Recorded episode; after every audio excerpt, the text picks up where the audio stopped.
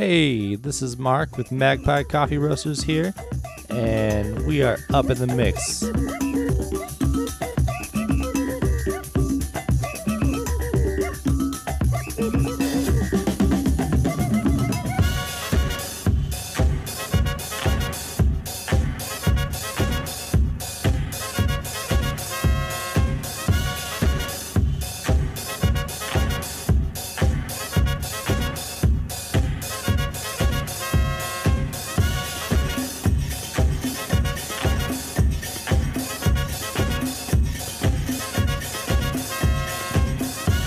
Ba-ba-ba-ba-ba. Welcome to another edition of Up in the Mix, coming to you hot from the Honeycomb Hideout. This is Shaughn, aka The Truth, aka The Super Nicest. This is uh, Caesar, aka De La Foto, aka Tracksuit Poppy, aka The Plug, aka The Brown Man, uh, In the yacht. in the Yacht Club. Yes, I, I just How reminded did he me. get here? Yeah, How did he get here? I just people like me for some odd reason. I don't, I don't even know why. Even Anthony was just like, "You're you're a dickhead sometimes, Caesar," and I was like, "Yeah, I don't know why people like." Me. Anthony said that to you? Yeah. Salute to you, Anthony, for speaking the truth. Yes. And I was like, I know, I know myself. I don't know why people like me, but they do. Who knows why? you know. Well, How was your week, Shaughn? uh, my week was, it's been crazy. I don't even know where to start. Yes. But for having only worked three days this week, so much happened. Yeah. Um, the thing that I can share right with the public. uh, we did go look at some wedding venues Uh-huh. yesterday. So that was cool. Yeah. Um, we're not gonna Not put anything, but you went to go search. until yeah until a final decision has been made, and then uh Do you have like a top two or three that you? you oh, I already know which one I want. Okay, you it's already on deck. It's just like the cost, like if, if like the cost and If the juice is worth the squeeze. yes, All that's the, like we've already discussed like in a perfect situation Mm-hmm. wherever we want. So then it's just going to come down to like availability and cost. Yeah. Okay. because we're not. I mean. Everything's so fucking expensive. I I, I should have. I've been prepared for this, but it's just like ridiculous. It's- stupid it. It's just wild. it I- makes me not want to pay on principle. yeah. No, uh everything inflation like I want to well, I shoot like a little bit of film photography and what I do is like my homie does it for me, you know, salute to uh, Jay cuz he has everything, right? And then I'm like I slowly want to just do it now that I got my own space at the house, right? Some chemicals it said like as of like April or May of this year, 25% more for the chemicals to, you know, do my film. And I'm like, man, this sucks. No wonder it costs so much for like a store to do it, you know? Yeah, hmm it's old fashioned art form. And then inflation, like that's just like the thing. Like there's all these ridiculous stats where it's like you haven't seen inflation like this in like 40 years or something. So Corporate greed. yeah, that's always gonna win. That's what America's based off, capitalism. So yeah, Uh, yeah, I was watching something where like someone posted on Twitter how these people it was like 10 people that had like a hundred and seventy five dollar bill and didn't tip and the amount of people on the feed that were like bitching about tipping I was like, this is this is what's wrong. I'm like the amount of I was like the amount of people on this feed who are defending the person who didn't tip is what's wrong with this country.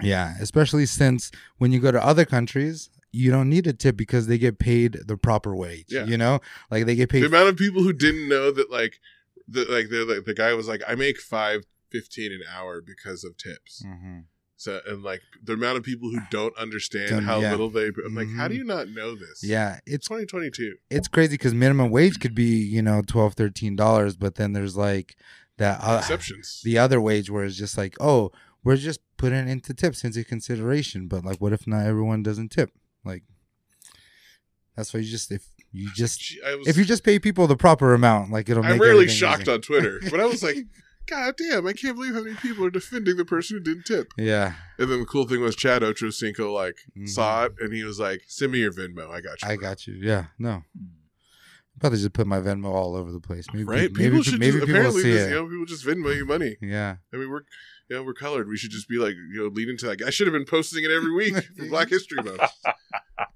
like personally send me, uh, you know, if you believe I should have reparations, Yes. Reparations holler at your boy. it's not 40 acres and a mule but Just you at know. Shaughn, Yeah. S H A U G H N people. Mine's at De La Foto.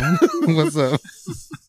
holla at us. We're we were just talking before we were setting up. It's just everything is hard. Like you know, you're picking your wedding stuff, and you know, me being a father with a mortgage now, and it's just you know, and I work for the man, and people minimum wage goes up, but my salary doesn't go up at all. Like No, our bills actually went up. We like we did get a raise, but our bills went up. So Yeah. like our raise actually wasn't a raise. it's not really COLA. It's not really the cost of living. Yeah. No. Like I did, uh, I did the math, and it was just like I get an extra like hundred bucks a month, I think, for my raise. So it's not much. Shut up. You should be like, yeah, and people are gonna be mad at you, like you greedy. Like, what do you want? This is anyways. we have a special guest here Yes, with us. We could rant on this all day. Who is welcome to join because I'm sure he has much to say on all these topics. Uh-huh. But we have the very uh, high esteemed man uh, about town who does has his hands in many things, which we're going to talk about. But Mr. Edward Coleman joins us today. Welcome to the show. Edward. Welcome. Uh, Thank you. Thank you for having me. Yeah. Do you have any Ed- AKAs, Edward? Um, no, not really. No, not, Just not Edward. Ed. No, no, No Ed. Alright. definitely no Eddie. No Ed. You're too old for that. yeah. yeah, like No E. What up E? No, no, not even from like Entourage. That's why you can't do E. yeah. He ruined it. like everyone, anyone who goes by, you're like, are you a douchebag? Yeah.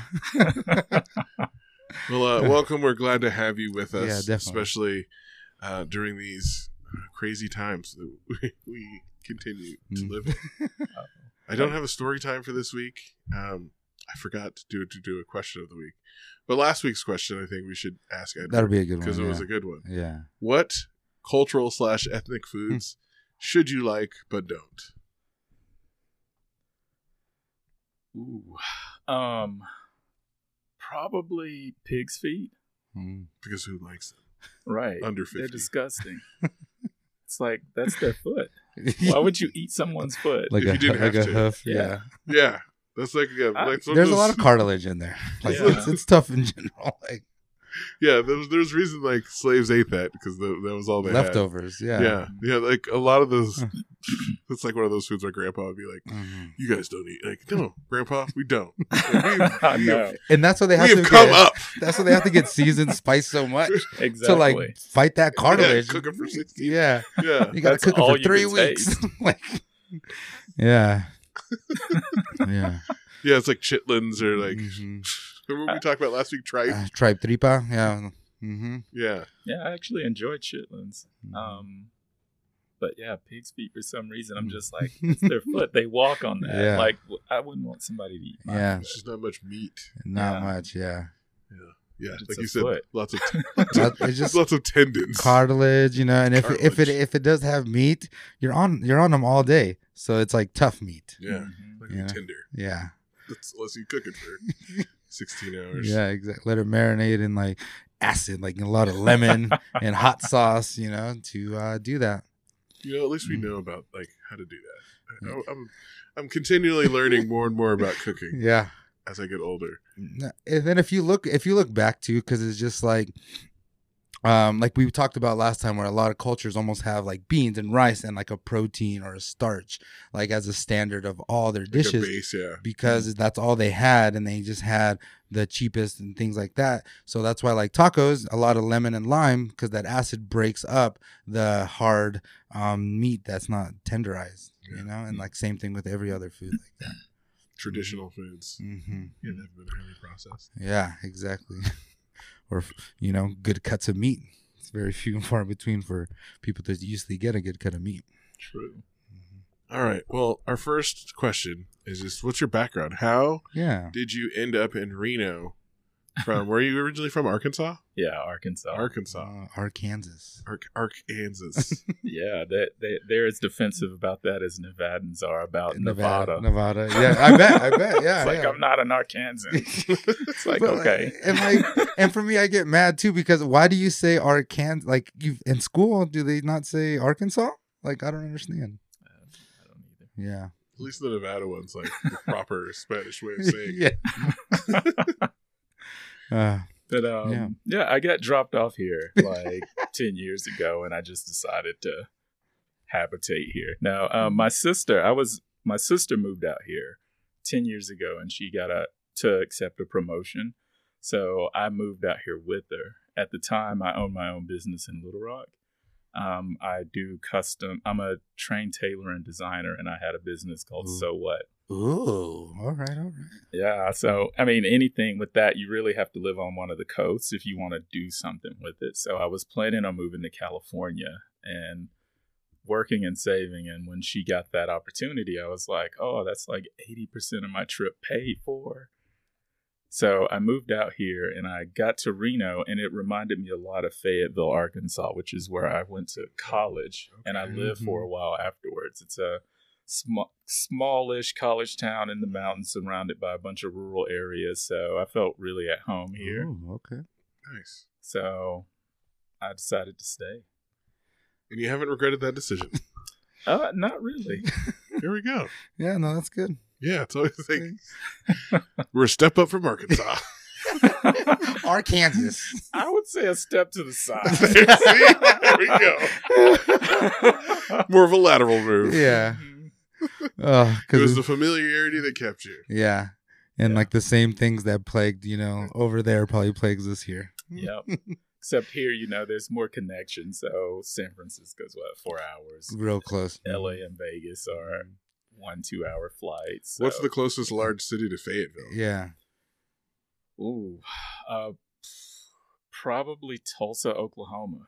And how far away is Oh. that? It's about two hours. Oh. Okay.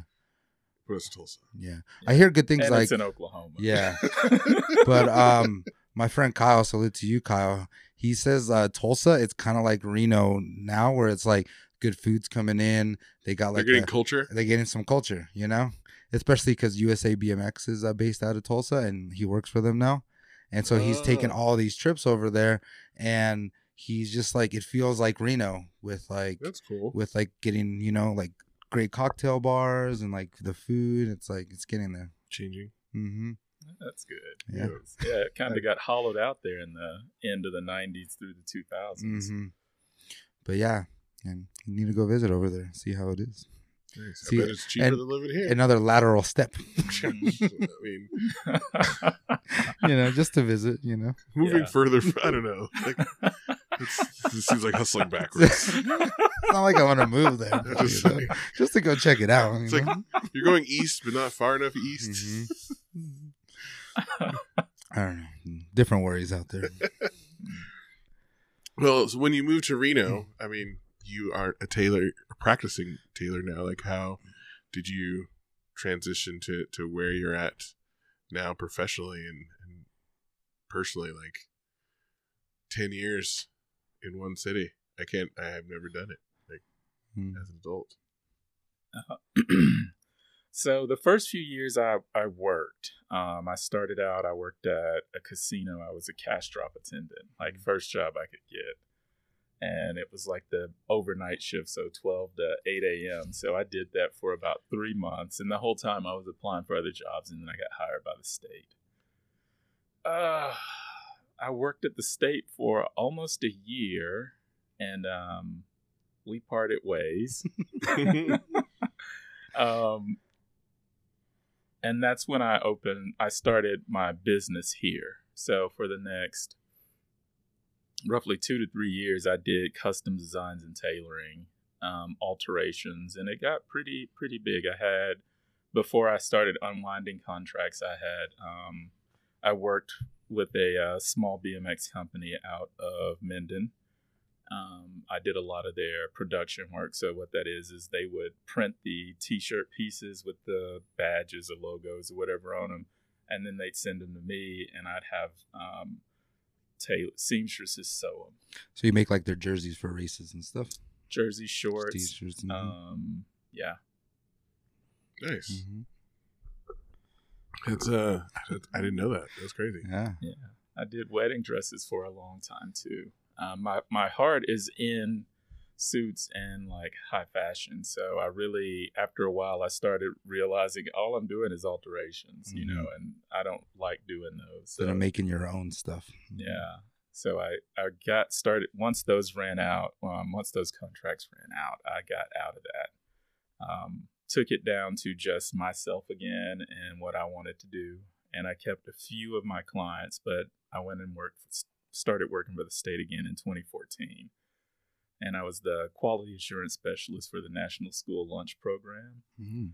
um, lovingly referred to in the rurals as um, Michelle's enforcer, Jesus Christ. among other things. Oh my god.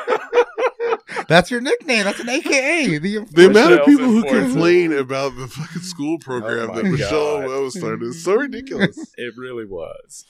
But um, No, I heard someone complaining about it like last week.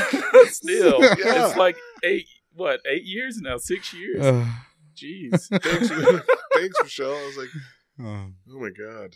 she just wants people to be healthy, and they don't. They don't I, I don't know. How do you argue against that? But um, I don't know either, but people do. They find a way. They Yeah. find a way. Like they they could find a way to argue about being better, doing better against yourself, but they can't find a way to like, you know, drive there's certain people that like just drive properly on the freeway. Find, are gonna find you know a way to go against you because of who you are, no matter what. Yeah, no matter what. All right. Mhm. But- but yeah, I did that for about almost five years, off and on. I did switch position once and came back to Department of Agriculture with a little more authority. So, um, but yeah, I had fiscal and regulatory authority over every school district that participated in the National School Lunch Program, and like within a year, I brought everybody in the state into compliance with the federal regulations. So that was a combination of busting heads, refusing to pay people, uh, imposing fines, No. clawing back money, Yeah. forcing cha- hiring changes, civil rights adjustments, and She has been super popular. Yes. oh yeah, that that my my manager's like people want me to fire you. Again, for, doing your For job doing well. your job, what it's supposed to be. Yeah. Like, come on. Unfortunately, Michelle Obama anticipated them because my pay was half federal, half state. And Mm. if the state cut off my funding, the feds would kick it all in. So they couldn't defund me. Oh, damn that alley oop right there. You need it.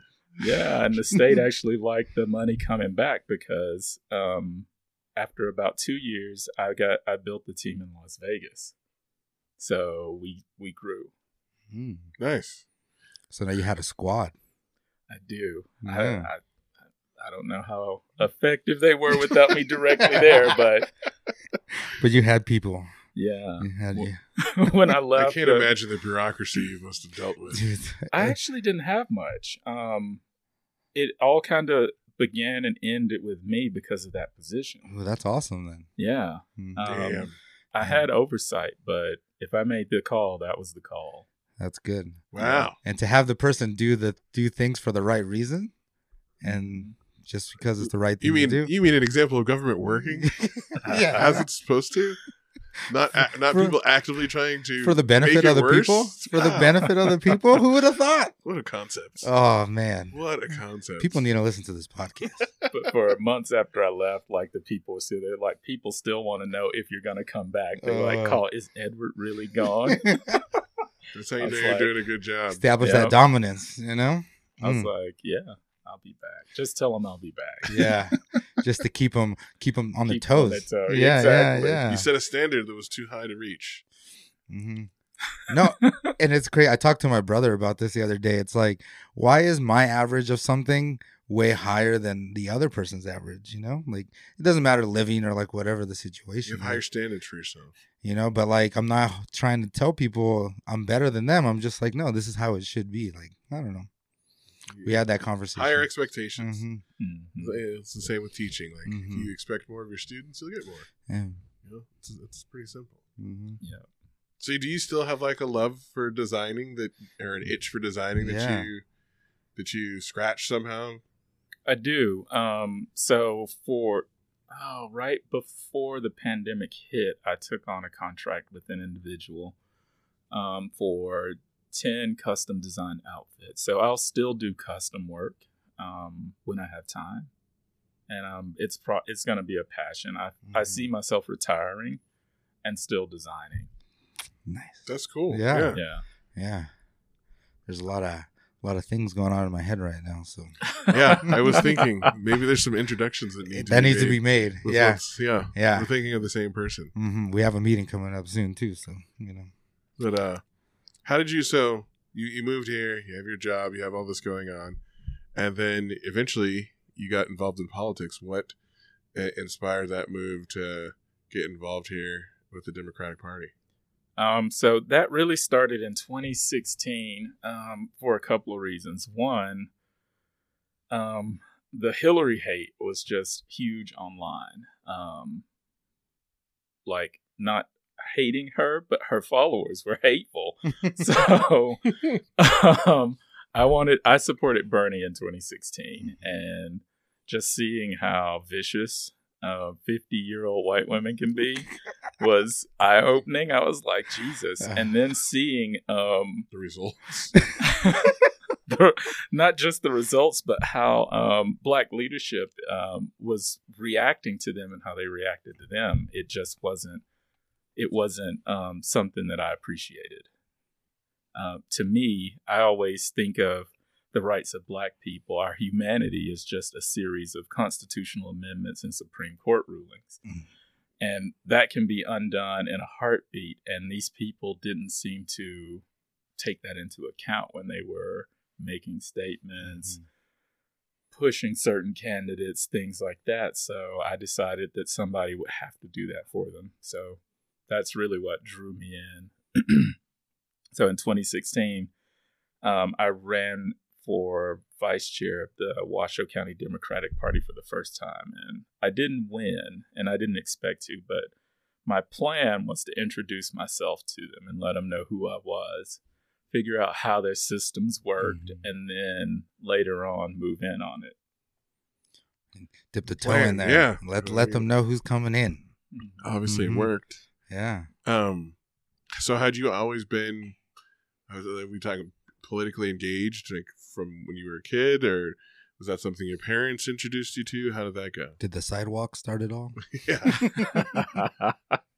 um, my mom really was involved in a lot of politics and and stuff like I didn't even know about. Like I just uh, she passed away in 2008, and I'm unpacking some of her things. My sister was, and she found a letter that she wrote like from when we were in elementary school, and like we had this racist principal, and just one day that principal was gone. And she had like written all these letters and organized like the Arkansas NAACP and basically told the school board, here's your options. Get rid of her or we're going to take you down. Ooh. And I was like, I Damn. didn't know Damn, that. mom. What's So- up? yeah, a lot of stuff after that made a lot more sense. Like mhm. she marched for the Jena 6. Mhm. She was um, active in her community. And I just, I didn't know Mm. because I'm just like, oh, mom's going to cook for me today. Yeah. That's it. right. Yeah. You view Uh-huh. your parent as a parent. Yeah. Yeah. Not, not as like other things, you know. Yeah. No, that's awesome. Yeah, and- and like in 20, 2008, when Obama first ran, that's when we, she and I really started talking politics. So she passed right before, right after the election was called for him. But at that time, I was supporting John Edwards, and we had so, such big arguments about why I wasn't supporting Obama. Yeah. Um, I still believe to this day that I was right, but I now can understand her point. Mhm. Sticking to your guns even now. That's right. You have to. you have to. Well, that's that's you. You mentioned being a part of your community. I think that's something that is missing, you know, in this country. Is that Mhm. you know being that's I feel like that's how it starts. It's like if you're a part of a community, you have connections with others, you work for common goals, and that leads you to get involved with politics because you know at the local level is you know is how it start is how all this starts. Mm. So, um, how has moving here in Reno, how have you become more involved in the community through working with the, the party and, and being involved? Um, I guess I've met a lot more of the black community through politics here. Um, the black community here is kind of fractured in my estimation. There's not much connection, so there's a bunch of organizations kind of doing their own thing in silos, and they all um, intersect with that with politics. So um, that's how I met a lot of the black organizations, and then from that, other black people and other other groups. Nice. Mhm. and how did all of that lead to you running for office? So I, I like to plan stuff long term, and I guess I should explain that um, the one thing that I, people always want to know what I believe in, and I always tell them power. So every system and every system works a certain way to produce a certain outcome, but you can't really take over that system unless you know how it works. So my run was kind of two pronged. If I'd have won, great.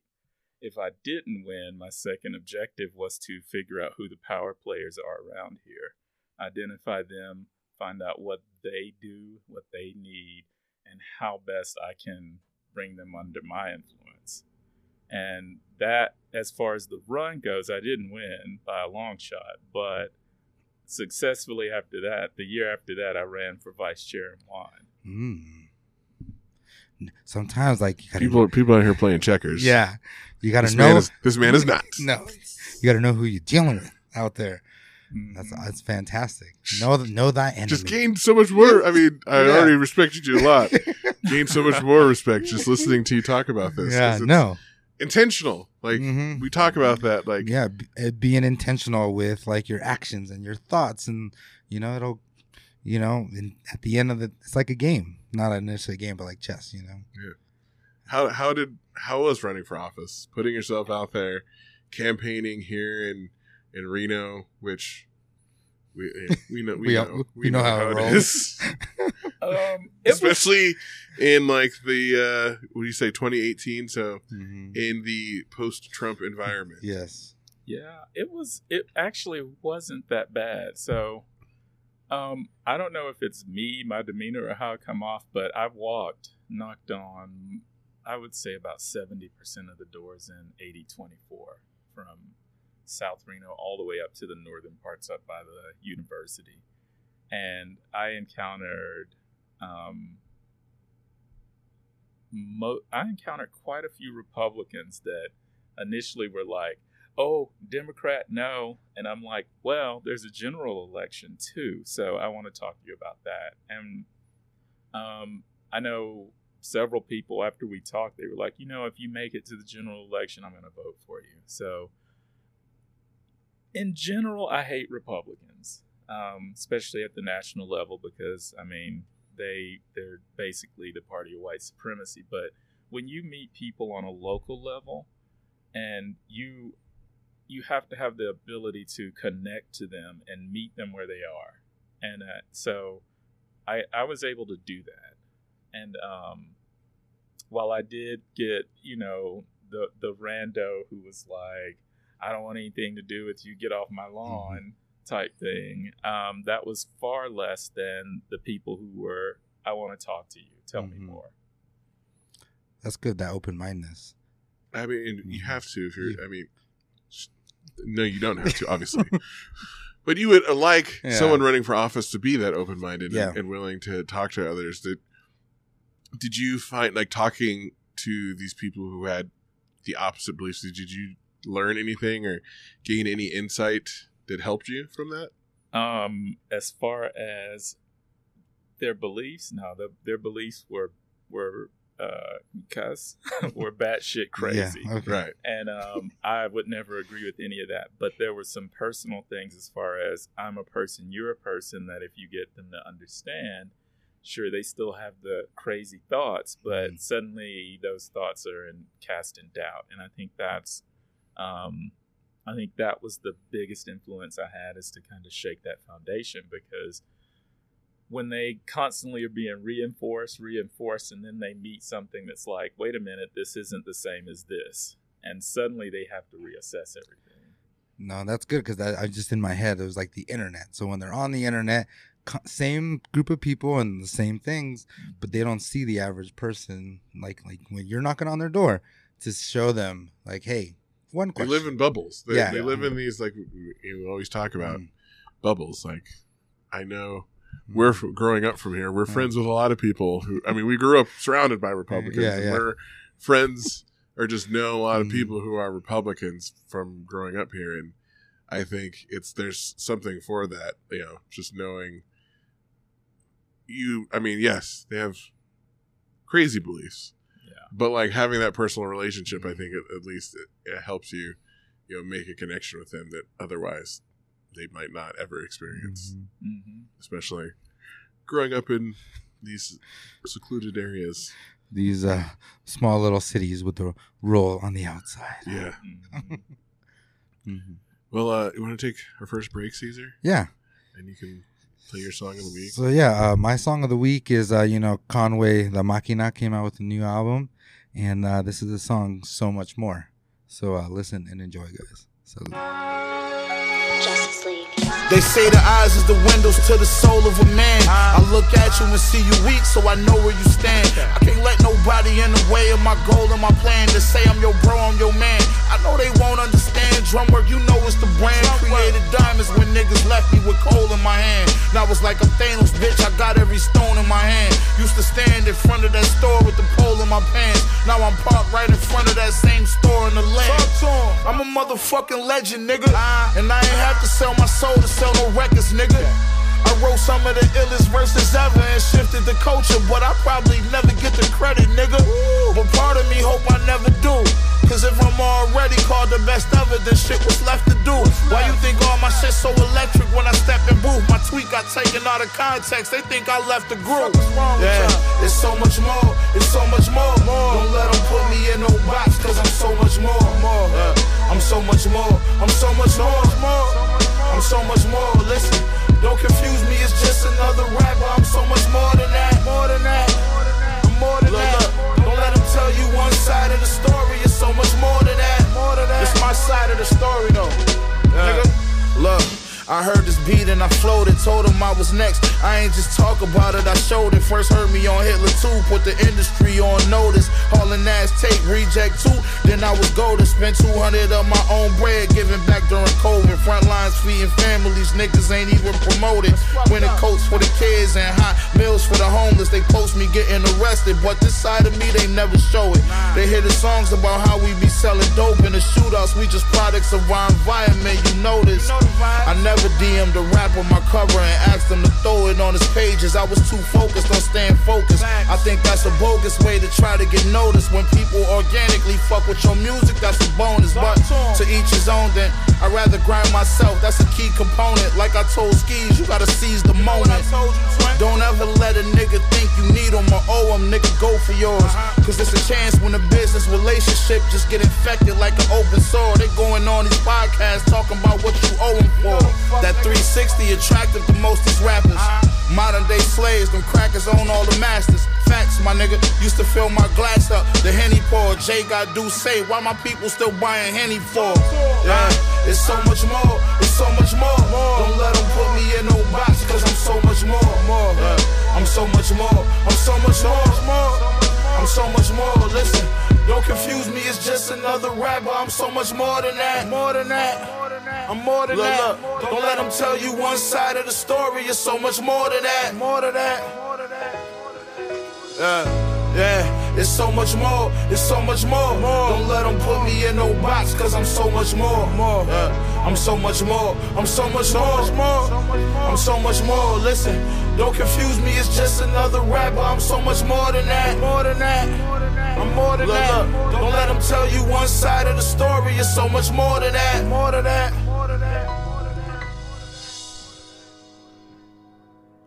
Welcome back. That was uh, Caesar's song of the week. So much more by Conway the Machine. Brand new album. brand new. Griselda just keeps coming out with bangers. I don't know what to say. And uh, this one, it just talks about he's just more than a rapper. He does more than that, and he could be other things, but this he's more. It's awesome.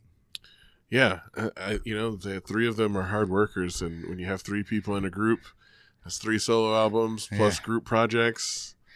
And if you plan it out right, Yeah. like they have, and like like Wu Tang did, you Uh-huh. know, they you always have new material coming out, and just keep the machine rolling while it's hot. Yeah, and just working at that same level, you know, Yeah, like everyone giving 110 no matter what, and you know, Pushing s- each other supporting each other, and yeah. like that's how you get better. You know, you get better by like in basketball, playing someone that's better than you. yeah. You know, pushing each other. That's how it goes. Bars, bars, bars. the machina, let's go. hmm Well, uh, speaking of pushing people to get better, but we always try it up in the mix. Ed, you so Edward, you are now currently the chair of the Black Democratic Caucus of Nevada, correct? The state. Yes, the Nevada Democratic Black Caucus. There we go. Too many. It's, it's the same words, but just different, Yes, yes. different layout. You Too had it. words to remember. Remixed it a little bit. Yeah. That's okay. Uh, can you like explain to our listeners the role uh, of, and the purpose of the caucus, and then your role within that? Sure. So, um, essentially, what the NDBC does is it advocates for Black voices, um, Black empowerment, and Black inclusion at the state level Democratic Party. Um, we're different. There's uh, the Washoe County, and it has a huge name. I just call it the Washoe County Black Caucus. It does that same thing at the county level. So its purview is Washoe County, and it does the exact same thing for Black people there. And we are connected. Um, they support us. We support them if we need to. And so that's that's kind of how the organizations lay out themselves. So NDBC and then Washoe County. Um, if there were a rural Black Caucus or a Clark County Black Caucus that was affiliated with the Democratic Party, um, I would extend the same invitation to them to kind of ro- connect with us. Structurally, we have a, a vice chair for each of the main three areas in Nevada, so Washoe, Clark, and the rurals, and they they are the ones who generally interact with those county level caucuses, and then stuff feeds up to me, and I take it to the state central committee or the state executive board. And so you're officially, like you said, affiliated with the larger state Democratic Party. Um, how has that been watching the the changes that it's been going through uh, the last couple of years? So it's been it's been interesting. So we we've been up and running for about a year now, and all of this started. We started actually the same week that Judith Whitmer and her um, first e board were elected. Was the same week that we were we became an active caucus or approved to be an active caucus. So it's been interesting watching the the And she led a wing of the Democratic Party that's say less traditional. um, I don't honestly. I don't even. I wouldn't classify them completely as Democrats. They have democratic tendencies, but a lot of their leanings are more socialist. Um, and since there's no significant socialist party, we inherited them. Is kind of how I see it.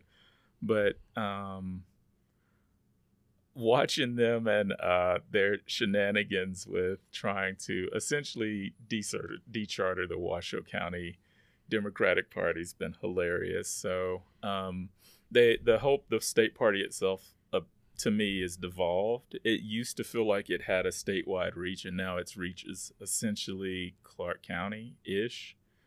Um, so um, I'm I'm watching them diminish, and what early on I decided to insulate the NDBC from the state party, and then later on also the victory campaign. We still maintain connections with them, but should I don't know for some reason one of them go down, the NDBC still would be able to operate. So it, it's like it's like watching, you know, where it's like I'm on the sidelines watching King Kong and Godzilla duke it out, and I'm just like, oh, that poor city. We have our we have our city over here. We're okay. Oh well, Yeah. oh my goodness. yeah. Yeah. Uh, let's change the subject. Too depressing. Yeah. like, oh, we'll, we'll touch. I have a question for later. I'm like, I don't want to. Uh, Uh, how do you feel about? I, I- you run the Facebook page for the Nevada for the Washoe or for the Nevada or Washoe. Um, I do the I run the Nevada Democratic Black Caucus. The Washoe County Black Caucus handles its own Facebook Okay. page. So I know you shared a lot of information about Black History Month on there. How do you personally feel about Black History Month, and how is it, um, how like has changed in your lifetime just watching it evolve? Um, I think it's been whitewashed. First, it was just completely ignored. Um, I honestly remember vaguely being in elementary school in Arkansas, and when it was made, when Black History Month, it was Martin Luther King's birthday was made a federal holiday, and there was a lot of talk in Arkansas then about Robert E. Lee Day, which is what Mm. they chose to do instead of MLK Day at that time. And So, so, they, they chose instead of celebrating Martin Luther King Jr., an actual American, yeah, they chose to celebrate Robert E. Lee, Confederate general who was a traitor to the country. Mhm. yeah. Okay, It's Arkansas. That, tra- to- that tracks to me. just, just, That I, I just want to reemphasize Yeah, that. yeah, I don't I want to, you know, stereotype a state, but like that, that Yeah, tracks in my they're doing it for me. yes. Yep. I, all the stereotypes about Mm. Arkansas are correct. Just just so you know. Yeah. I mean, the only one that I have is racist. Yeah. So- I haven't been there, so I don't. The only you know, thing, yeah, just what I the see. first time I learned about Arkansas Mm. was with Ruby Bridges, Little Rock. So yeah, that's my reference point. that's a step one. Intro. Okay, so this little black girl just wanted to go to school, and they- Everyone. the National Guard had to be called in. Yes, Got everyone it. calling her Got names, throwing her things. Got it. and-. All right. Mhm. And those people are still alive. Yeah. Yeah. The same year my parents were, my mom was born. Yeah. That happened. Okay. Cool. Cool. And they're like, "Oh, it's all in the past. What are you talking that, yeah, My parents aren't that old. That's Yeah. okay. Those people are still alive. Cool. Yeah. Yeah. It's like my my grandma was alive then and Mhm. she's still alive. Yeah. So Yeah. it's like this isn't that long ago. Yeah.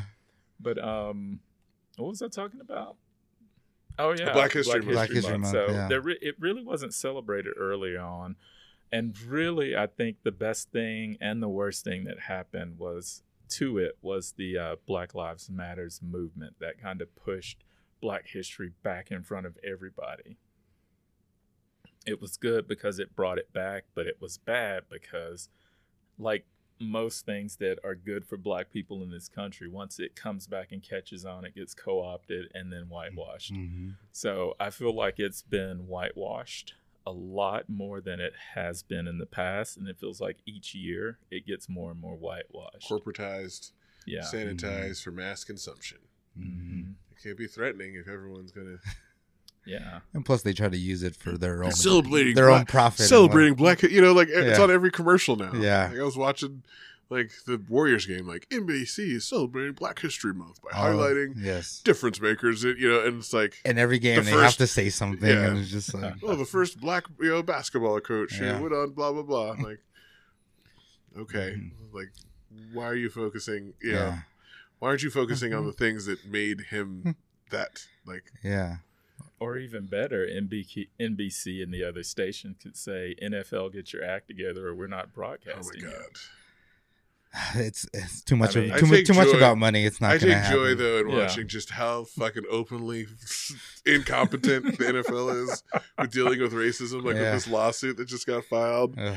it's like you know, like it's just the running joke. Like the memes on the internet, like it's like even white white dudes on like ESPN are just openly joking about how ridiculous it is. That's how that's how you how know it's bad. Yeah, Mhm. They're just like, oh look, of course he got fired. He was black. Like yeah. it's like it's not even like they made they were trying to hire a, a high school they tried to hire a high school football coach to replace the six like the semi successful black coach that they had fired. Try to bust the Ted Lasso. Yeah, exactly. Yeah, like, yeah. Oh, but uh, well, tell us about your non like. Let's talk about some positive. Tell, Yeah. us, tell us about this nonprofit you're starting, so um i'm gonna be if you can. yeah. I can tell you some things about it. Um, so it's called the Black Community Collective or the BCC, and it'll be going live probably in June, depending. There's still discussions around funding and all that stuff, but um, initially it looks like it's going to be funded for a full year, possibly longer, depending. So um, the purpose of it is to build, strengthen, and reinforce the social determinants of health for the black community. And what that what that means is um, there's there's a bigger definition of it, but essentially that's jobs, that's healthcare, that's education, and cultural competencies and things like that for a community. um, in my research for it, one of the things that builds a resilient community is having these, um, they call them pillars. And what that is, is um, systems that support things that make people's lives better or the social determinants of health. So I'm looking at figuring out how to do how to do that. Um, I have more of a business leaning, and I understand that for a lot of black business owners and a lot of black nonprofits, the number one problem is access to capital and um, technical skills. So, how to find a grant, how to fill out an application, and things like that.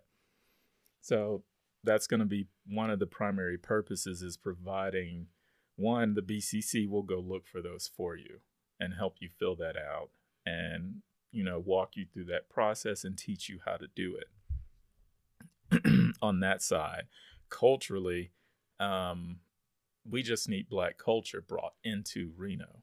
Just period. We get we have some here and it's great um, but i think just the wider range of black culture needs to also have a chance to come here and just let people see. Um, I'm a big believer in introducing new ideas to people, and and that's really what I what I see this as is an opportunity to do that. So, nice. Mhm. Sounds Sounds really good. yeah, fantastic. Yeah. Um, do you know, or do you have any organizations you're looking to partner with, or hoping to work with uh, to further this these goals? Um, yeah. So initially, we'll probably be working closely with Black Wall Street. And after that, it'll be any community partner that we can, both nonprofits and um, businesses and individuals and families. What my heart is really set for, and um, for fundraise for the fundraising aspect, is I really want to do a um, I can't think of the name of it, but a, a universal basic income for black families in Reno for about a year or two if I can find it, find the money to Mm. do it. Interesting. Yeah. Um, salutes to past uh, co-host TC, uh, a friend of ours. His wife is doing a study at the University of Denver right now. On there's piloting a program on uh, universal basic income for um, homeless individuals and people. I forgot the other group of people, just to see, um, you know, the effect to, to highlight the effects and study the effects. Um, it's it's an idea I think that's I mean obviously because of Andrew Yang, but you know this was something. Don't don't put him in I- yeah. um, it was great. I, I had my students debate this, and Mhm. none of them mentioned his name, so I was very Mhm. happy with that because they. Uh, I was like, this is a very old idea. You know, Martin Luther King Jr. Yeah. expressed this, and it goes back to even like the Republicans of like the Eisenhower era Republicans who were trying to figure out ways to improve the safety net of American when we were like the, the country was very prosperous and Mhm. expanding and uh, civil rights and all these things were being uh, challenged for the first time and to how to address some of these problems. So um, that's amazing. And yeah, any way that that could happen, I think Yeah. um, because I think it's something that in the future, obviously, is going to be necessary as you know we move from a service economy to who knows what's it's going to be in the future when you know there's people are going to have jobs. Yeah. It's it's gonna be totally knowledge based. yeah, and as we know, uh, knowledge is not very valued Right now. I was gonna say they Yeah. haven't quite figured out how to quantify it. That's like part of my dissertation is uh, intangible assets, which is the knowledge based economy. So Yeah, I would. Yeah, that's super interesting because Uh, like, can they commodify it somehow? parts of it, but Yeah. some parts, Yeah, it's just yeah. That's I think being in education, that's always the thing. It's like you can't quantify this. Like, how can you quantify understanding of your society and how to live in it? You know, like you like y- y- how to navigate modern society is not quantifiable. I'm, I tell my students all the time, I'm like, no, what's going to happen is you're just going to fail and you're not going to know these things, and you're just going to go through life with like a lower ceiling of what you could be or what you could achieve and you'll never know it and you'll just be frustrated and you know some of you might be frustrated mhm. at it but you'll never understand why you're frustrated. why you're frustrated, Mhm. and why you know what's going on because you were never taught the tools and the and to see the wider system of how these things work. Yeah. Salute, tip of the fitted to you, Edward. Yes. For sure. Well, is there anything else you wanna you wanna share or talk about before we move on that you have going on? Uh, no, that's that's all I got going on right now. It's already That's a it. lot. It's already a lot. That's it. Well, uh, You got your song of the week, right? my song of the week. We were talking about it a couple weeks ago, um, and just with everything that's going on, I feel like a lot of people are just in this mode. Uh, so the song is "Get By" by Talib Kweli. So uh, listen and enjoy. Solid. Yeah. Well, Lord. Yeah. We sell crack to our own out the back of our homes. We smell the musk of the dusk and the crack of the dawn. We go through episodes too, like Attack of the Clones. What till we break a back and you hear the crack of the bone to get by, just to get by, just to get by, just to get by. We commute to computer spirits stay mute while your ego spread rumors. We survivalists turn to consumers, just to get by, just to get by, just to get by, just to get by. You ask why some people gotta live in a trailer, cause like a sailor, I paint a picture with the pen like Norman Mailer. Me and Weller raised three daughters all by herself with no think about the struggle and I find the strength in myself. These words melt in my mouth, they hot like the jail cell in the south. Before my nigga core bailed me out. Just to get by, just to get by, just to get by, just to get by. Do or die like Bed-Stuy, see the red sky out the window of the red eye, let the lead fly. Some G-rap shit, living the lead die. Boy.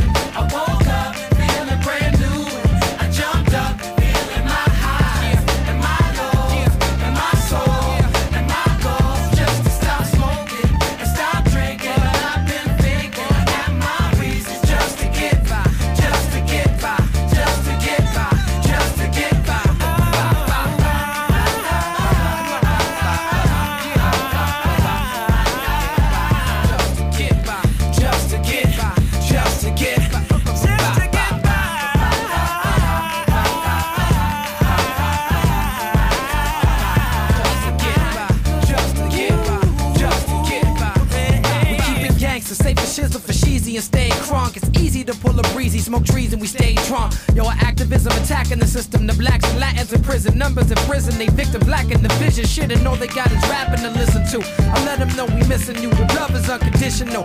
Even when the condition is critical, when the living is miserable, your position is pivotal. I ain't bullshitting you now. Why would I lie? Just to get by, just to get by,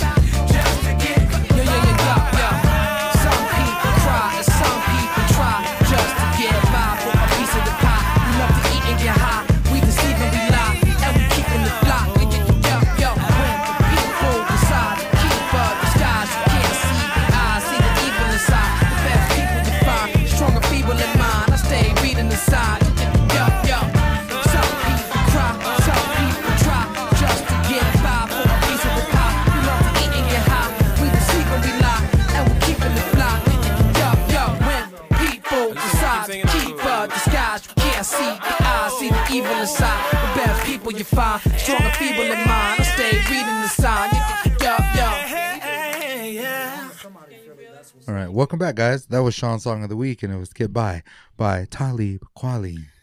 Yeah, just had to play, you know, the the anthem, the anthem. Salutes to everyone out there. Yeah, Just get by. Uh, the classic, and uh, we've talked about all the remixes and everything, Mhm. and the fame. But I wanted to play the original just Yeah, Uh, we both remember it, like them underneath the Brooklyn Bridge. Yeah. Like, for me, it was like college dorm room. That's when it. That's when it came, and I'm like, me and my roommate were like, "What the fuck is this? This is tight." Like, mm, it was good. yeah, because we're always trying to get by. yeah. 20 years ago, I was trying to get by, and here I am 20 years later trying to get by. Trying to maintain every day. Yes, Mhm. yes. Well, next up is our meandering question se- section. Edward, are you ready for This It's our hard hard copy. You might be sweating a little bit. Uh, Who knows? All right. All right. As a black man, who was someone who was a role model when you were younger that you looked up to, and who is someone now that serves as a role model for you?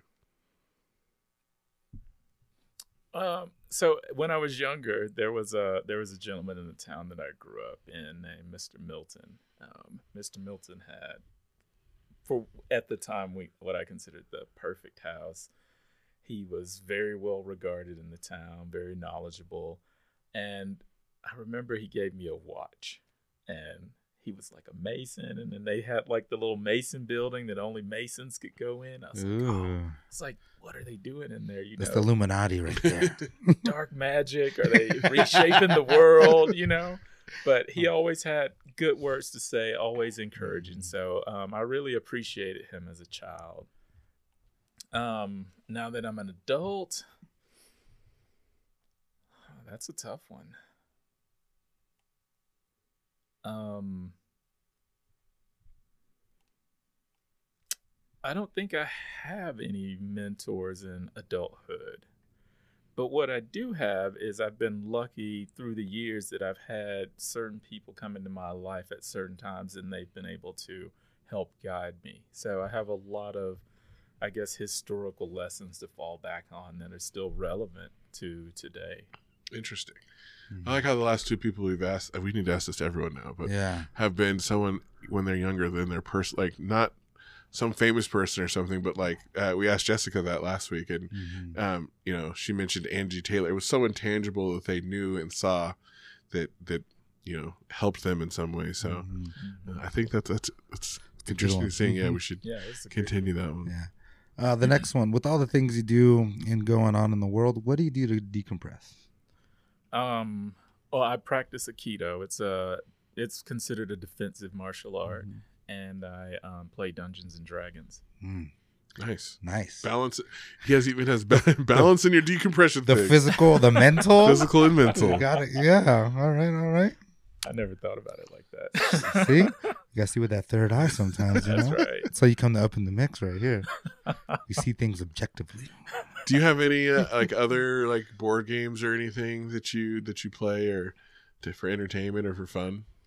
Um, I'm a I still play World of Warcraft, and I just got sucked into Elvenar. It's like some online city building game. Mm. Interesting. Jeff probably knows that one. Yeah. Do you have you seen the new I don't know like Elven Ring that just came out? Have you heard of that game? Are you a big gamer? No, I'm not. Okay. Uh, yeah, I was wondering about that because it's just I don't know about it. I saw it on it's on the internet. It's, Yeah. it's the new hotness, Hmm. I guess. Um, w- here's the question: What's your take on the current state of the Democratic Party, both locally and nationally, as we head towards the midterms? So nationally, I think the Democratic Party is uh, has basically said we're not doing black stuff. Um, I know a few weeks ago there were prominent Democrats on TV saying that our strategy is to focus on everyone from Appalachia to the Rockies, and I'm like, that's white people, that's Middle America, that's Mhm. not any of the coastal cities or any areas where that have large black Where everyone populations lives? Yeah. yeah that's like yeah whatever percentage handful of people that is you know and um and just in general within the at the state level i feel like i feel like it's um i feel like it's gonna it's it i feel like it's in a shambles to a certain extent they're gonna there's it's gonna be already gonna be a hard cycle this election cycle and the infighting and the vindictiveness and and just sometimes the pure hate that comes out um, is just it's inhibiting and it's turning off black voters. Um, so yeah, I feel like pretty much at both levels they're really trying to step away from what they consider black issues and black problems, which is mm, to a certain extent what bin Biden led with when he his first year. So then they're just gonna count on us to save him again at the last minute. Um, I yeah, but I don't know if that's gonna happen. Oh no, we all know it's not gonna happen. Yeah. We're gonna be sitting back watching this, like, well, guess you guys are gonna have to solve this for yourselves. Yeah. You know the the nor- I, I tell everybody I call it my you can't take nothing from zero mm-hmm. strategy. If you don't give black people something to vote for, saying that oh you're gonna die in the streets or you're not gonna be able to own a home or you're not gonna be able to vote, Things that are doesn't really- already true. yeah, Yeah. things, we're like okay, what else you got? What's new? yeah, And yeah. Uh it's gonna be an interesting two years. yes it is. All right. Next question. We're gonna lighten it up. Um, someone told me you're into, you know, some Marvel and comic book stuff. yeah. So, what is your favorite, uh, like MCU mo- moment so far? Um, it's got to be um at the end of Avengers Endgame when Captain America's like strapping his broken shield on, and then Uh-huh. he gets the communication. That one, Like I cried. the I was like, that was legit. dude, fantastic. Because you uh, like you were expecting them to come back, but then everything happened and you forgot. You forgot because it was so intense. the fight scene was so intense, them Mhm. getting their fucking asses kicked by yes, Thanos. yes, Ah, And you're just like, oh, and then oh yeah, they the, Then the all- way they played that through was perfect. yeah. Yeah. It's funny because my part's right before it, where Captain America picked up Mjolnir. Mm. and that was mine. I've been waiting that thing since uh, like Age of Ultron, you know. And in the comic books, he's one of the few people who's picked it up. That's right. And when it happened, I like screamed like a little girl, and grabbed my lady by her thigh, and she's like, "What the fuck? I'm so excited, so excited!" Yeah, One of mine was just when Black Panther first opened, and just seeing the the way people went out to see the Mhm. movie, and the, and just I was like, oh my god, like people in dashikis and just That's right. I was Posing. I was like nothing about any of this is too extra. yeah, I was like, go. Oh, I was like, I wish I lived in like Atlanta or somewhere where we could go like watch Like it in a Oakland or theater full of black people. Yeah. Yes, Oh, that would be great. That Yeah. would have been great. We should have taken a road trip. no doubt. Because yeah, just I mean, just the pride of like seeing my Mhm. nephew like dressed up as Black Panther. It's like Mhm. we didn't have that shit when you know, like Mhm. we had Storm, yeah. but she was African, you know, like hmm and Bishop. Like there weren't that many. And like Storm does have like a big storyline that you know kind of like changes throughout the years and different things in the comics, you know. But Bishop didn't have really too much. It's just like it's pretty standard, Yeah, you know. So like not a lot, you know. Latinos we don't have a lot either. I was just about to say. It's and like, that's like the thing. Like I think mhm. there's like uh, I'm like there's not really any Asian characters really. There's Mhm. like Sunspot, who but he Yeah. like died. like and it, it's just tough, you know. yeah, that, but that representation just matters. It matters. Like me having a kid, like she kind of like gravitates to the like the dolls that are like a little bit more darker shade, you know. Even though she's still light, but like you know. yeah. Hmm Um, what is who or who is your favorite Marvel character? And then, do you have any like a favorite DC character, any other comic book characters that you are into? Oh yeah. Uh, DC, it's Batman. Uh, hmm No questions asked. No, he's the man. He's a I mean, dickhead. who's even number it. two? exactly. Like a DC, like Maybe Martian Manhunter, but you know, you light a cigarette and that's it. he's him. done. He's done. So it's You can't even hang uh, around the campfire. like, oh, I gotta go. and he crumbles. He crumbles. It's so funny, but yeah, okay. but um, in in Marvel, so I, I actually have two that compete. So first off is Magneto. Um, I really like Stan Lee's idea behind Magneto and Professor X. He characterized them after the relationship between Malcolm X and Martin Luther King Mhm. Jr. something we've talked about a lot. We talk about a lot, yeah. I think understanding civil rights that was what Mhm. drew us into X, like drew Yes. me into X Men in Mhm. the first place was Mhm. that dynamic and just the fact that their main villain was someone you rooted for. Mhm. Yeah. And, and I do. I, I like the fact that at least early on, I know now things have changed just a little bit, but early on, Magneto had the power. He was not afraid to use it. You mess Mhm. with his people, and he was going to mess you up. And that's what I liked about him. But more recently, um, I've come to really appreciate Miles Morales, um, Ooh, the the mhm. Latino Spider Man. Yes. And Again, with the rep- my, my nephew, Yeah. uh, he loves the Miles. Mor- He's only three, but he loves the Miles Morales Spider Man. Like Mhm. I got him the doll for Christmas. I got him a T-shirt. Like he just he's obsessed with it. but it's because he's my like it look. I mean, I- It looks like him. it looks like Yeah. him. He understand. Like he's three and he understands that. Like it's just just to see that Mm-hmm. is it. It's so and then the people who get upset with it, but it's like look at the impact it's having on these kids already. Yeah.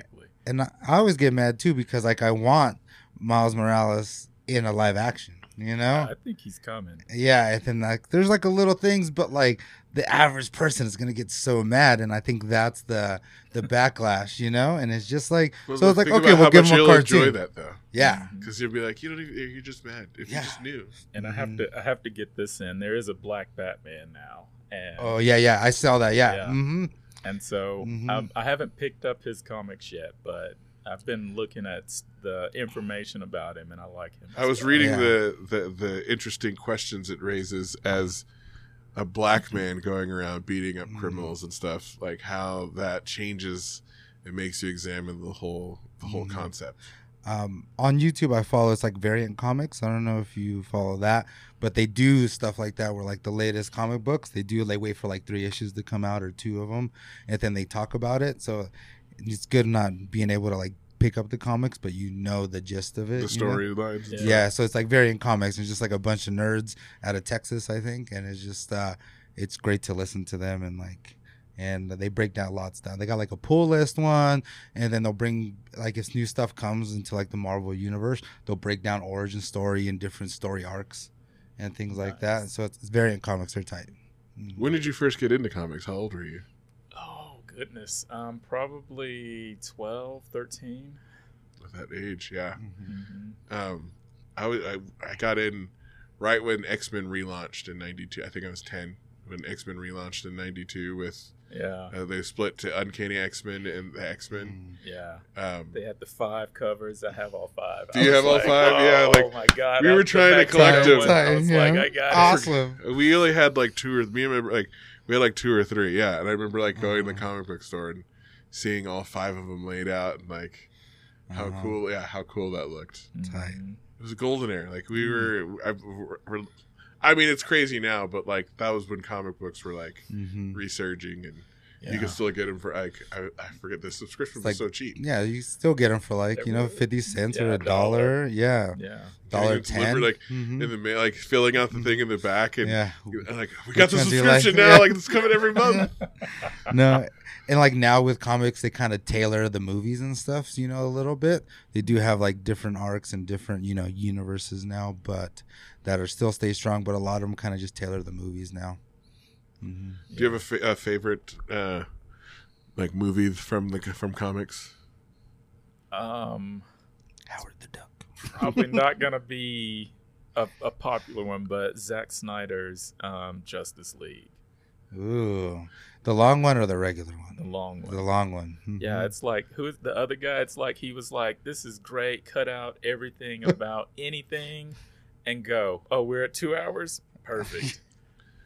It was shocking to. I mean, we knew it was coming, but when I Mhm. watched that, I like explaining because Samantha hadn't seen the other one, and I'm like, the other one makes no sense at all. just- This makes this is it's just all action shoot 'em up you know it's like obviously tailored for like the, like I, I'm the like I would have been consumer. furious if I were him too because they took what's a pretty good movie and launching off point Mhm. for like a trilogy or something or a universe and turned it into the garbage can that was because like even the garbage can you see the glimpse of how cyborg is like the Yeah. heart of it and it's just like very very few and you have to know comic books to even see that exactly. and then with how he's portrayed in that you know four hour long one you know like you can tell like cyborg he is the heart of the movie At the end of the four hour one, I was disappointed that we're not going to see more movies based off that movie. I know. Mhm. I, what I found intriguing was uh, the Dark Superman. Oh. When he was beating the shit out of um, what's his name at the end, I was just like, it was like you know Superman's a badass, but you Mhm. don't ever see it because he's all like, "I'm a goody two-shoes. yeah, shoes." he's very restrained. Like yeah, it's but he was unleashed. It was like seeing Darth Vader in Rogue One for Yeah, the first time. yeah. Really cut Yeah. loose. It's like, just yeah. okay, this guy This is is- terrifying. This explains all the terror. Yes. Yeah. Yeah. Uh-huh. And how he I just, always love the Dark Superman Mm. because there's one in uh on, in the uh, animated series where an alternate you uh, whatever where Superman is evil and just Oh yeah, he's like a mob boss one. Is that the one? no and he like Lex Luthor convinces like Lois dies or something and Oh, that's convinces the that's the, the injustice, Injustice. one. Yeah. Yeah, so yeah. that one just came out is based off the the game actually.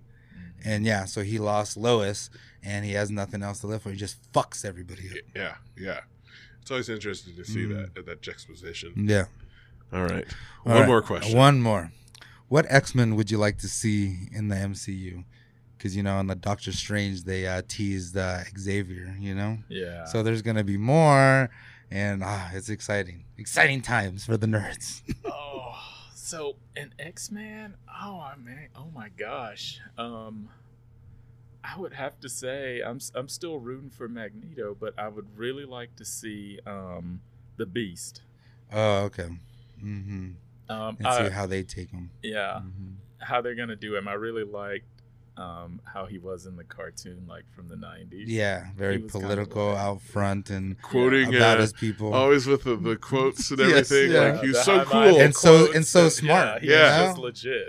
and like not just not science smart, because in like the newer ones, he's kind of just science smart. but in the com in the comics and the cartoon very philosophy philosophy based you know and just a very humanitarian who could they get to play who could pull that off I yeah, haven't- that, that- that's, that's gonna the thing, trick. too. And like as a kid, I always pictured Beast as being black. in No, the cartoon, the cartoon doubt. Beast is black. yes yes but you keep a crypt dump That's right.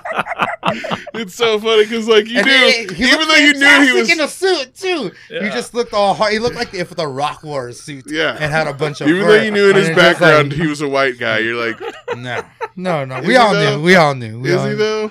Yeah. we all know what X Men was based off of, you know? This would be nothing but brown and black people. It's like uh, what's it's like the, the the Thundercats that you knew were black. Panthro is definitely ba- black. Yeah. like Panthro, yeah. deep ass voice and shit, like Uh-huh. all cool and Very everything. very charming, you know? yeah. That laugh that laugh he had too. I was like, oh You gotta, Thundercat had a bunch of brothers running around. yeah. And Cheetara. Well, you made it through. that was it. That was the That's the hard body questions. questions. Hard body. You know? All right, let's let's wrap this up. Yeah. Um, we have a hero of the week this week. Mm. Uh, I saw this on the on, on the internets. Um, a Ukrainian woman was confronting Russian soldiers as they were walking through a city, and she was yelling at them, uh, like you know, why are they coming in? And then she was offering them sunflower seeds, so when they died, at least something would grow from their bodies. Oh, And that's some hard body shit. Oh, the Ukrainians are so Mm. hardcore right now. Savage. Oh, I love it. Like just Like we were the talking. attitude right there, is just Yeah. telling you the mindset of these people. Like Mhm. what would you, it's like it's stupid because like they're so closely related to Russians. Like no, everyone knows not to fuck with Russians. Like they're just like you are. Why would you? But even treated worse, so- yeah, they're yeah, treated worse than you are. Yeah. Yes, yes. and it's because was because the Ukraine was part of Russia back in the day, and Kiev was the capital of Like Russia, Russia, yeah. before they changed it to Moscow. You know, look at that history. I got you. Yeah, You know, not it's not only Shaughn. I got a little bit of up in here. My little knowledge, give me some value. yeah, yeah. It's, hmm this, it's And that's the this thing, shit goes too. back yeah, thousand years. Thousands of years. They and that's why they're like they got the same kind of like religious upbringing, the same stories they tell their children. You know, so the same culture. same culture. They, but it's just when they, you know, receded from the USSR, they're their own, and they got treated because they're a smaller country now. Obviously, nobody really wanted them. Someone's fucking around and finding out though. yeah, especially especially when you got boxers holding up machine guns. You got mayors, mayors with machine guns. It's fantastic. So much. uh, Brat, brat. let's go. Yeah, the Ukrainian story is inspiring. Hopefully, So they- next- they hold, hold out. We'll Ne- talk more. Ne- next week we'll find out Ukraine has won and taken over Russia. Putin is out. Oh my god! They just all, all they just all start storming in on a hard body, and Russia doesn't have any help. No, They can't build Stand- bullets fast enough. they're standing alone. Yeah, yeah. All right, Caesar, you got to grind your gears this week. Oh this my is so gosh. funny This because this is so true. It's so And you're not true. even that big into So- NBA, and you see it. So this this is uh Charles Oakley uh was talking shit on um the Bucks. Uh, I can never say his name. Uh, Giannis. Yeah, yeah. Was like if he played in our times, like he wouldn't like he would have just got he wouldn't be scoring, he wouldn't been doing nothing. And I was like, yo, this just reminds me like all the golden era hip hop guys. Like, oh, my era is the best. Like, da da da da. Like, technically, like Giannis is built like he's like a massive football player that could have that has handles. You're like, bro, like you're not like gonna Oakley, you were 6'9", 240 pounds, could No- barely run and jump, and No- like no no championship. played, yeah, played in the NBA. Like Mhm. he's bigger, taller, Faster. faster, and stronger than you, and his technical skill and is is way, way, better. more skilled than you. Yes, and it's just like, and like I understand it's a different era, you know, rough and tough, you know. But Uh, it's like Steve Kerr always mm. says, basketball is special. It's the only sport where people get worse over time. Yeah. people get less skilled, less fast, less big and over it time. Just reminds me of Golden Era, but I was like, oh, there's no good music anymore. There's nothing like that. But when you hear like what J. Cole says sometimes, or like Benny the Butcher, or like even That's the thing. Even like gangster rappers are more Mm. knowledgeable about like the systems of oppression Yes, now than they were 30 years ago. Like, Like- than the smartest, like most con, like you know what I mean? Like Benny the Butcher or someone is like explaining more about like government. the, the oppression than like you know yeah. Chuck D was in 1988. Just think if Chuck D had the internet. Yeah, like exactly. like and he could read more books at a time you know like like it's just that and that's that's what it just reminded me of just kind of my gears and it's like you know like don't get me wrong i love going to hip hop myself you know product we grew of up it, it. Yeah. and it's just like but to see all like the stuff that's coming out now Or like, to, yeah, like like, yeah, we saw Jordan. You know, we saw these guys in their prime, but Mhm. like, it's how can like how can you argue that like someone who is just as athletic but like thirty pounds heavier and six inches taller is it better than that Yeah. person physically? Like, yeah I'm sorry. so uh not the way it works. that was grinding my gears because I saw the similarity, you know, and I was swinging through the vines and I was just getting all mad. And I was like, come on, old man. You know, I'm an old man now too, but I'm not like that. Yeah. it's it's the felt like that's just how men are. like part of your like defining your masculinity is putting down the people who come after you as being less than you are. and like that's the thing with hip hop too until like recently like hip hop didn't mentor young people. Like back in the 80s and 90s it did happen but something happened from like the 90s 2000s there was not bringing anyone under their their wing. Like Nas is doing it with his label and things like that but like in like Jay-Z doing it with like J. Cole and like Dreamville but like who really else is doing it you know like Ron Artest is doing it he's not even a rapper you know like so things like that Yeah, that is one thing the NBA does great though is they get that you know you have Kareem Abdul-Jabbar talking to Ja Morant. Like, Yeah. it's it's yeah you know so like these Mhm. people are They're like, still, still Bill working. Ru- like these are living civil rights and like you know icons and they interact with these young players and that's why like the NBA is so progressive. And Exactly. so they- about they- humanity and not yeah necessarily like about these these guys money. they school them up and and they let their they see you know multiple times a year someone who sat you know sacrificed for them to get what they are Mm-hmm. Yeah. they they know those people and hear those stories and so. that's how you innovate by seeing, you know, like like your kids or mentors, they they go off off of you. Yeah. And if you know you're doing something, they're gonna do that and then take it up another notch. yeah. Yeah. like to see like michael jordan like how the players are to michael jordan but Mhm. then to see how michael jordan is to like julius erving and kareem Mhm. abdul-jabbar and then how they all are to like someone like bill russell who's Mhm. still you know alive who Mhm.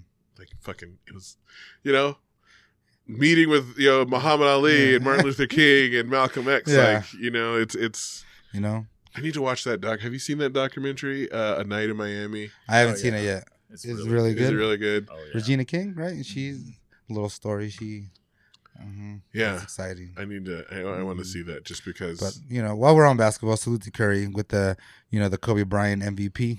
yeah. Switch switching the name to Kobe. Yeah, So yeah, it was crazy to see. I didn't get a chance to see it, but I heard it was just raining, pouring, pouring threes out there. Well, shout outs. Make sure, uh, you know, I need to check the voicemail. Um, We get too busy. uh, if you want to, uh, you know, call and leave a message asking a question, make a request for a song, you can give us a call at 775-800-9153 and we will respond or add you on the podcast the next time I remember to check. Yeah, if you want to talk shit about golden hair shit, let's go. Yeah, if you disagree with something we said hmm or have something to say or just want to fuck around and find out, Yes, holler at us. we could bench press a block or two. but uh, and I want to you know shout out to the baby mama, aka T Money, for uh giving me these headphones. All nice, nice, good old deal. You know, Yeah. using them. I am I'm shocked because I remember when you were looking, Yeah, this was one decide, of them. yeah, and you and didn't get I, these. I didn't get them, but like, Now you got them so and now I got them. You got both. Yeah, so you know, salute to you, baby. Uh, in this upcoming event, I'll have more information uh, soon. But April second, uh, a traveling poet will be. I can't remember his name. I don't have any other information. All I know is Hmm. at the Nevada Museum of Art, April second, and I will be sharing some poetry with him, uh, along with I don't know. I forget who else.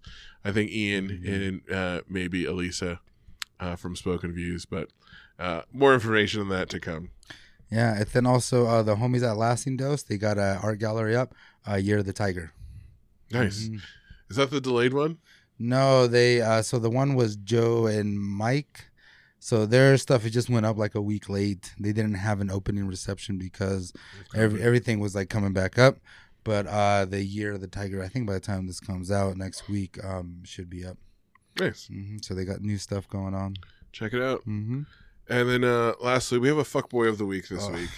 I'm happy about this. one. And uh you know, he's he's the first time this is the first time we've awarded it to him, but I feel like he could have gotten it a lot. Law, you know, but it's a it's old just- Vladimir Putin out there in, in Russia thinking he could take a W trying in to start 24 hours. World War Three and just completely underestimate us- underestimating the Ukrainian people and military. Um, Mhm.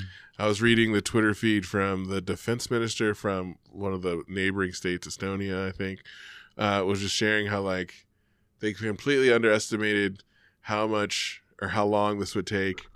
Uh, I saw a video on Twitter of like so a, a man in Ukraine driving down a road and like there's like a, a Russian tank pulled over and he stops to talk to the guys and they're out of fuel. And he's like starts talking shit to them about towing them back to the border. And they're like no we don't know where we're going. And then he drives like another like mile or two down the road and there's another tank same thing like all these tanks are literally just stopped Doesn't Russia have like a crazy ass supply of fucking oil and gasoline? Like, the supply lines and they just Yeah. this just shows you the incompetence they're mm. saying like generals mm. were selling fuel to make money because it's so expensive you know? So Uh-huh. they're just like selling it on the side and profiting it themselves so then the troops are running out oh man, so this is what you have when you, everything's corrupt. No one know Oh, like no, no one above you knows it. Everyone's just out to get Mm-hmm. you know make a quick dollar. So um i know we're joking like but like it's it's helping the ukrainian people. Yeah. um, and like the president of ukraine just a former comedian that story like was Stewart, funny. Yeah, like, like the Jon Stewart of Ukraine, like, Ukraine As is president. president. and he's out there like, you know, taking pictures, showing people he's still in the city, like, Mhm. you know, defending his country and standing up for his people. And Vladimir Putin's in a bunker with a bunch of oligarchs Yeah. getting yelled at. But I don't salute to all those photojournalists. I've been seeing all this stuff on, you know, like TikTok and everything. I saw like one lady that, like- carrying her kids to the bathroom of her apartment while she was on a Zoom Mhm. reporting about the missile strikes and kept reporting the whole time just Mhm. like yeah we're just sitting in the bathroom there's no windows in here so Yeah. like we should be safe like safe Should be okay. No, salute to all the journalists out there doing doing their due diligence and putting their life on the line and to keep just the people informed of the truth informed of the truth. Yeah, because the And russian it- propaganda machine is on dude, and that's why it's it's hard to like, and that's what sucks. When they call him a nazi Yeah. and he's jewish Yeah. like the the the president Yeah. of ukraine is jewish Mhm. and they're like saying he's a nazi and they're like he has like grandparents and shit that died in the holocaust Yeah. and it's just like it's hard to you because it's you can't even like trust your local like your main news media stream, you know.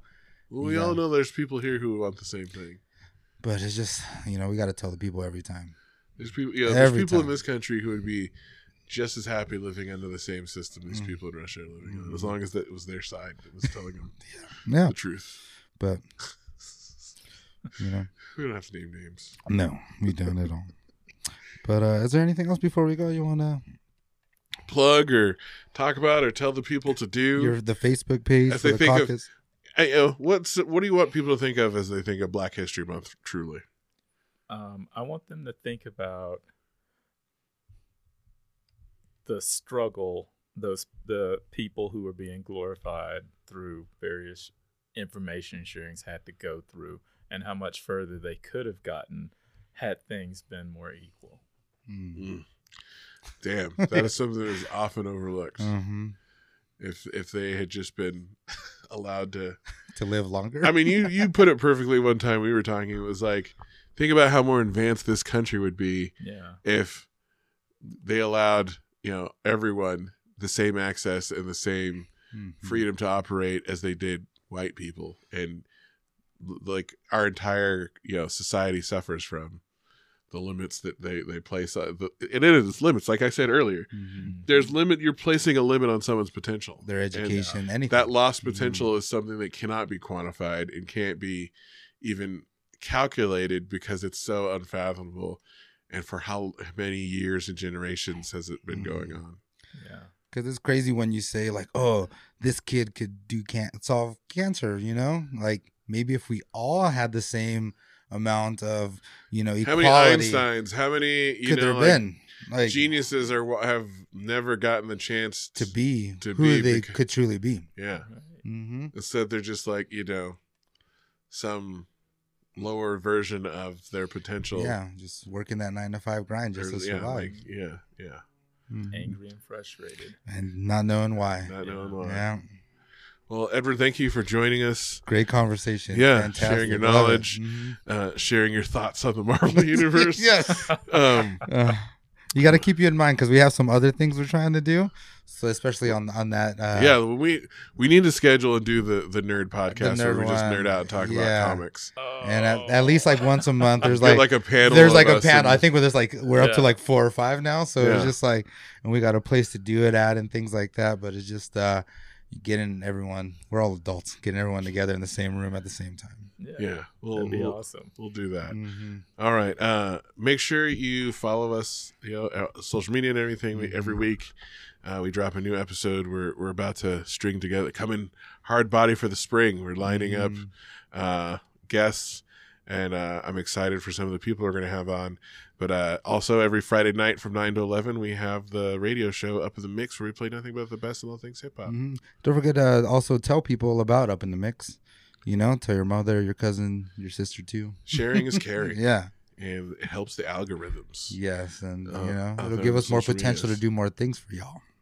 But uh, until next time, um, winter's back again. Yeah, yeah. so, The second winter. but I think it's supposed to get warm again. So, yeah, but then it'll snow. so again. fall fall spring's coming. Mhm. Um, but enjoy yourselves. Uh, if you have allergies like me, stay safe. Yeah. Stay antihistamine up. Yeah. uh, just still a photo. Stay hydrated and uh, respect each other.